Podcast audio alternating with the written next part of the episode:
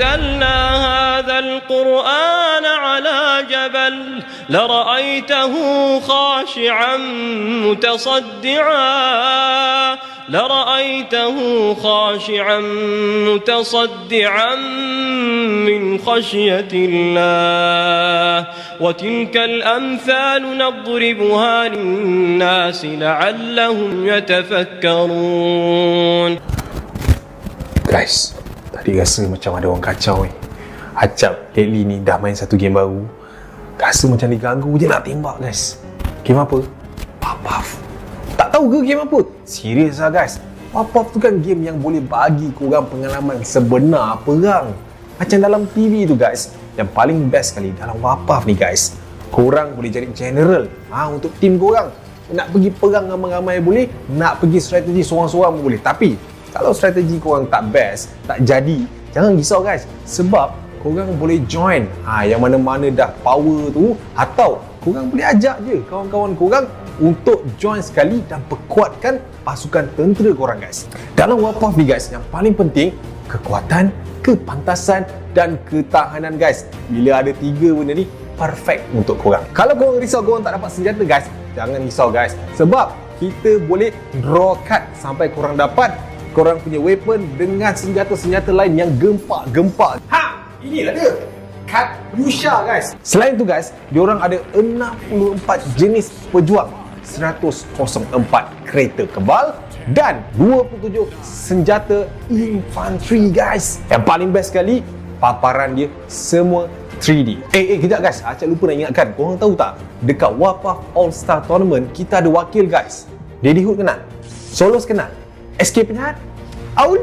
Ah, mesti korang kenal ni guys kan? Korang kena panggil kawan-kawan korang untuk ke event page untuk undi siapa pemenang pilihan untuk Wafah All Star Tournament ni guys. Paling best sekali korang boleh dapat hadiah sendiri. Diorang nak bagi macam-macam hadiah. Antaranya PS5, Nintendo Switch and pelbagai lagi guys. So, korang kena pergi cepat-cepat undi diorang and jom kita ke medan perang untuk berperang. Korang boleh klik link dekat sana and imbas QR code segera.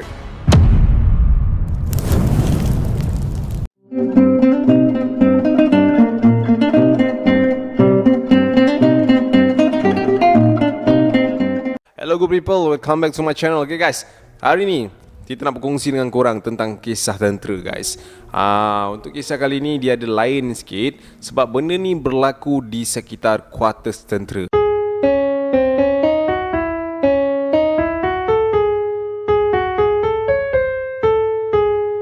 Acap rasanya macam jarang gila guys. Dapat satu kisah yang berkenaan dengan quarters-quarters tentera ni. Macam tu lah. Alright guys. Uh, Untuk hari ni kita tak payah roll lah Sebab tadi dah roll kan. Okay Kita terus cerita. Untuk cerita ini uh, dihantarkan oleh seorang uh, orang kata apa ah dia anggota tentera yang menginap dekat situ. Dah pun berkeluarga dia ni mahu dikenali sebagai Azmi. Ha, so pangkat dia aku tak tahu apalah.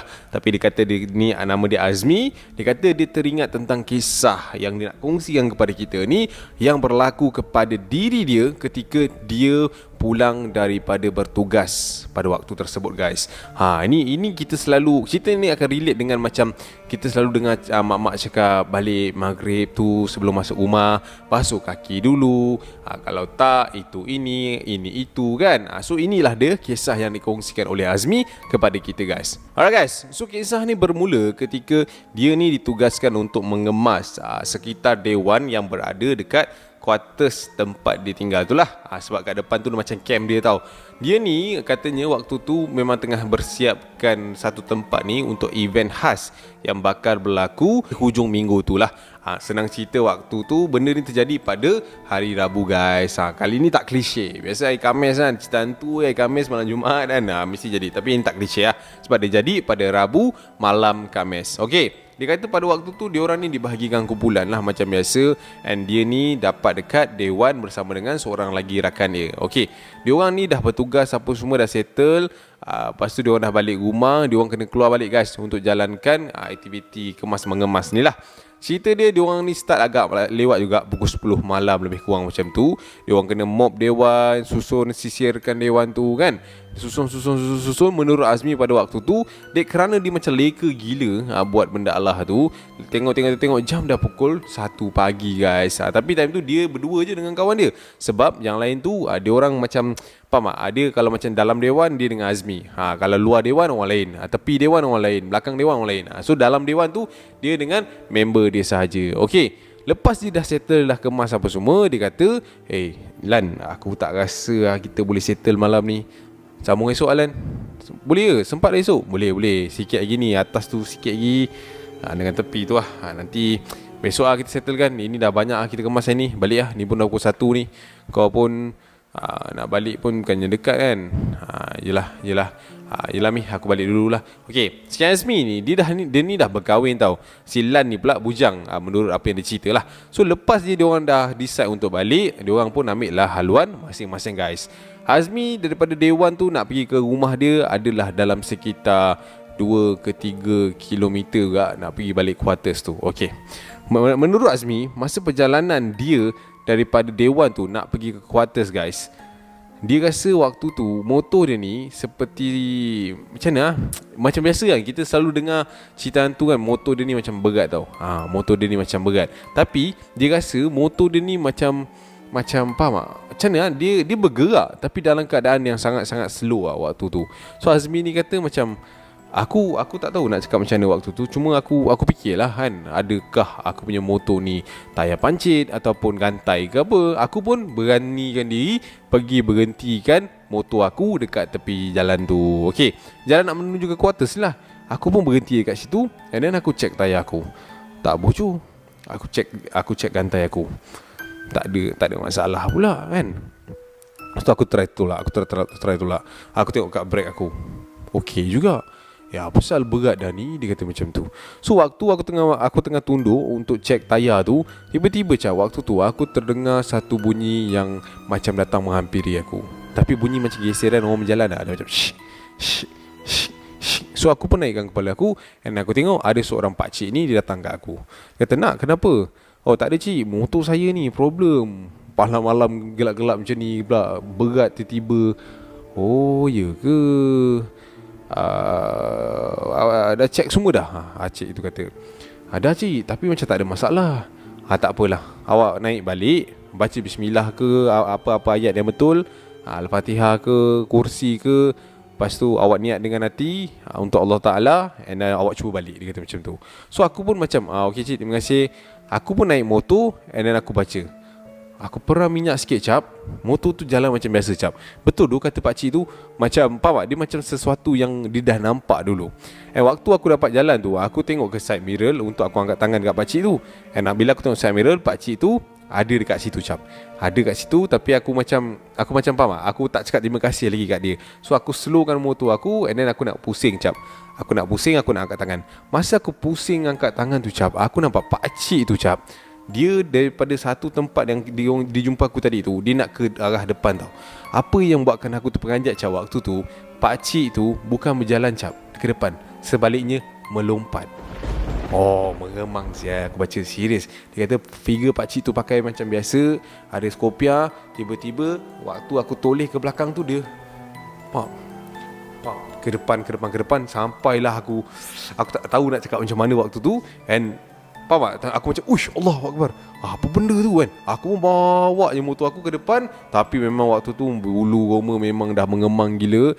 Darah ni memang dah sampai kepala. Jantung ni tak payah nak cakap lah Kau bayangkan kan Pakcik kau nampak macam tu Dan aku pam je tu Sampai rumah Asyap Sampai rumah dalam keadaan gopo rapah apa semua Rumah dia macam flat lah. So dia kena parking Dia punya Apa ni motor dekat belah bawah tau guys. Dia parking motor dia dia terus huru-hara naik. Dia naik Sampai ke tingkat dia And then Dia pun pergi ke arah rumah dia waktu tu. Dia ketuk pintu Tong tong Ma Ma Abang balik dah ni. Ma Ma Tak ada sautan Eh aku macam Bini aku ni tidur ke apa kan Aku ketuk sekali Ma Ma Abang balik ni Eh Dah aku dua kot Ha, tak apalah. Aku pun gaba ke poket aku untuk ambil kunci spare yang aku bawa untuk pintu rumah aku. And waktu aku tengah gaba poket aku tu cap, aku nak buka pintu aku tu, aku tiba-tiba rasa dekat belakang aku ada something yang melintas cap. Macam ni lalu dia. Ha, waktu tu aku pula gatal pergi toleh ke belakang. And bila aku toleh ke belakang cap Aku tengok ke koridor belah sana cap Aku nampak figure pakcik tu tadi Sedang melompat ke arah sana. Oh time tu aku memang tak tahu nak cakap apa. Aku memang gopo gapa nak buka pintu. And bila aku nak buka pintu lagi satu tu cap Pintu tu kunci daripada dalam cap Kunci dah lah aku tak ada waktu tu. Aku pun ketuk Ma, Ma buka pintu Ma. Ma, buka pintu Ma. Ma, buka pintu Abang ke tu Aku dengar suara macam tu Daripada kat dalam rumah. Ah abang ni Abang, abang, abang Tadi ada pak cik datang. Pak cik mana? Tak tahu, dia cari abang. Dia kata abang langgar dia. Hah? Mana? Aku langgar dia? tak tak tahu okey okey. Mak mak pergi masuk bilik sekarang. Biar abang je. Biar abang je buka pintu ni. Ah, ah awak awak unlock je okey lepas tu aku dengar bunyi kecekak macam tu tau. Aku pun buka pintu dan aku pun masuk cap masa aku masuk ke dalam bilik eh, ke dalam rumah aku tu and then aku terus kunci pintu dan aku macam duduk waktu tu memang orang kata apa nafas tu pun naik tu naik lah.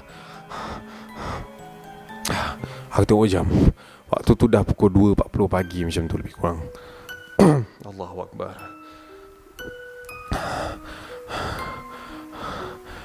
Aku tengok kiri, aku tengok kanan Lepas aku pun tengok bini aku. Mah, siapa yang datang mah? Tak tahu, tadi pakcik tu datang. Mah tak tahulah. Lepas tu bini aku pun macam pergi ke belakang And then dia masuk ke dalam bilik dia. And aku pun macam, faham tak? Time tu aku jam, aku blank gila kan. Aku pun keluar ke arah apa ni pintu luar aku tu untuk kunci balik and aku tengok kiri tengok kanan. Masih lagi tak ada apa-apa lah waktu tu. Aku tutup semua and aku masuk ke dalam bilik aku tengok bini aku dengan anak aku dah nyenyak tidur guys waktu tu aku pun pergi mandi. And lepas dia aku mandi aku pun nak pergi tidur. Waktu aku nak tidur tu cap dekat luar tingkap aku tu aku terdengar bunyi macam ni. Ting ting ting ting ting. Macam tu. Macam ada orang ketuk tingkap aku tu. Aku pun tarik aku punya langsir tu perlahan-lahan untuk tengok apa yang ada dekat situ. Ting aku nampak macam ada benda benda benda macam bulat kecil tau waktu tu daripada dalam lah macam ada reflect tapi macam ada macam macam bulat kecil yang melantun-lantun dekat area cermin aku. Aku pun buka cermin cap. Waktu aku buka je cermin cap waktu tu aku sekali lagi nampak cap pak cik tu melintas nak ke arah sana. Mungkin dia salah jalan, sana tak ada rumah, dia nak balik-balik. Waktu tu memang aku tegus orang kata apa uh, Tersandar ke belakang And aku terus mengiringkan badan aku Dekat sebelah bini aku. Aku baca lah surah apa yang terlintas kat kepala And sedar-sedar je aku waktu tu Dah pun pukul 5 lebih sebab aku terdengar bunyi azan subuh tau waktu tu. Bila aku bangun, aku memang kepalanya sakit, aku tak tahu nak cakap apa tapi pagi tu aku ada duty cap. So nak tak nak aku kenalah turun pergi quarters eh dekat apa ni base balik untuk menjalankan tugas. Walaupun waktu tu badan dah menggigil, rasa macam nak demam. So itulah dia guys kisah yang di, dikisahkan oleh si Azmi ni kepada kita melalui pengalaman dia jumpa pak cik lompat-lompat dekat quarters dia guys. So guys, macam mana? Apa kau orang rasa? Apa kau orang rasa kalau kau orang kat tempat Azmi tu kan? Bila like a normal pak cik, normal guy tegur kau pasal masalah motor, masalah kereta.